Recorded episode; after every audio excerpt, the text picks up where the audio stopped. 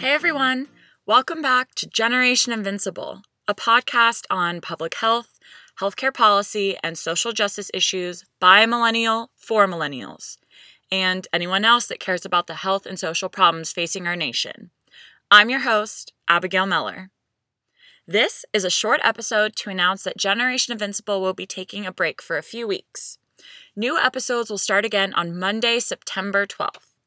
I have a constant brainstorming list of exciting and interesting topics, as well as an arsenal of super cool interviews lined up for the fall. In the meantime, remember to keep up on health and social justice current events by reading the news, and of course, from multiple outlets to keep your education well rounded.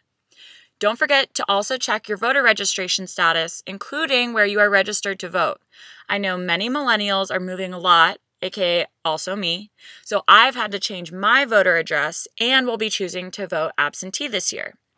There are so many easy ways to figure it out, but I recommend Googling voter registration and your state to check your status.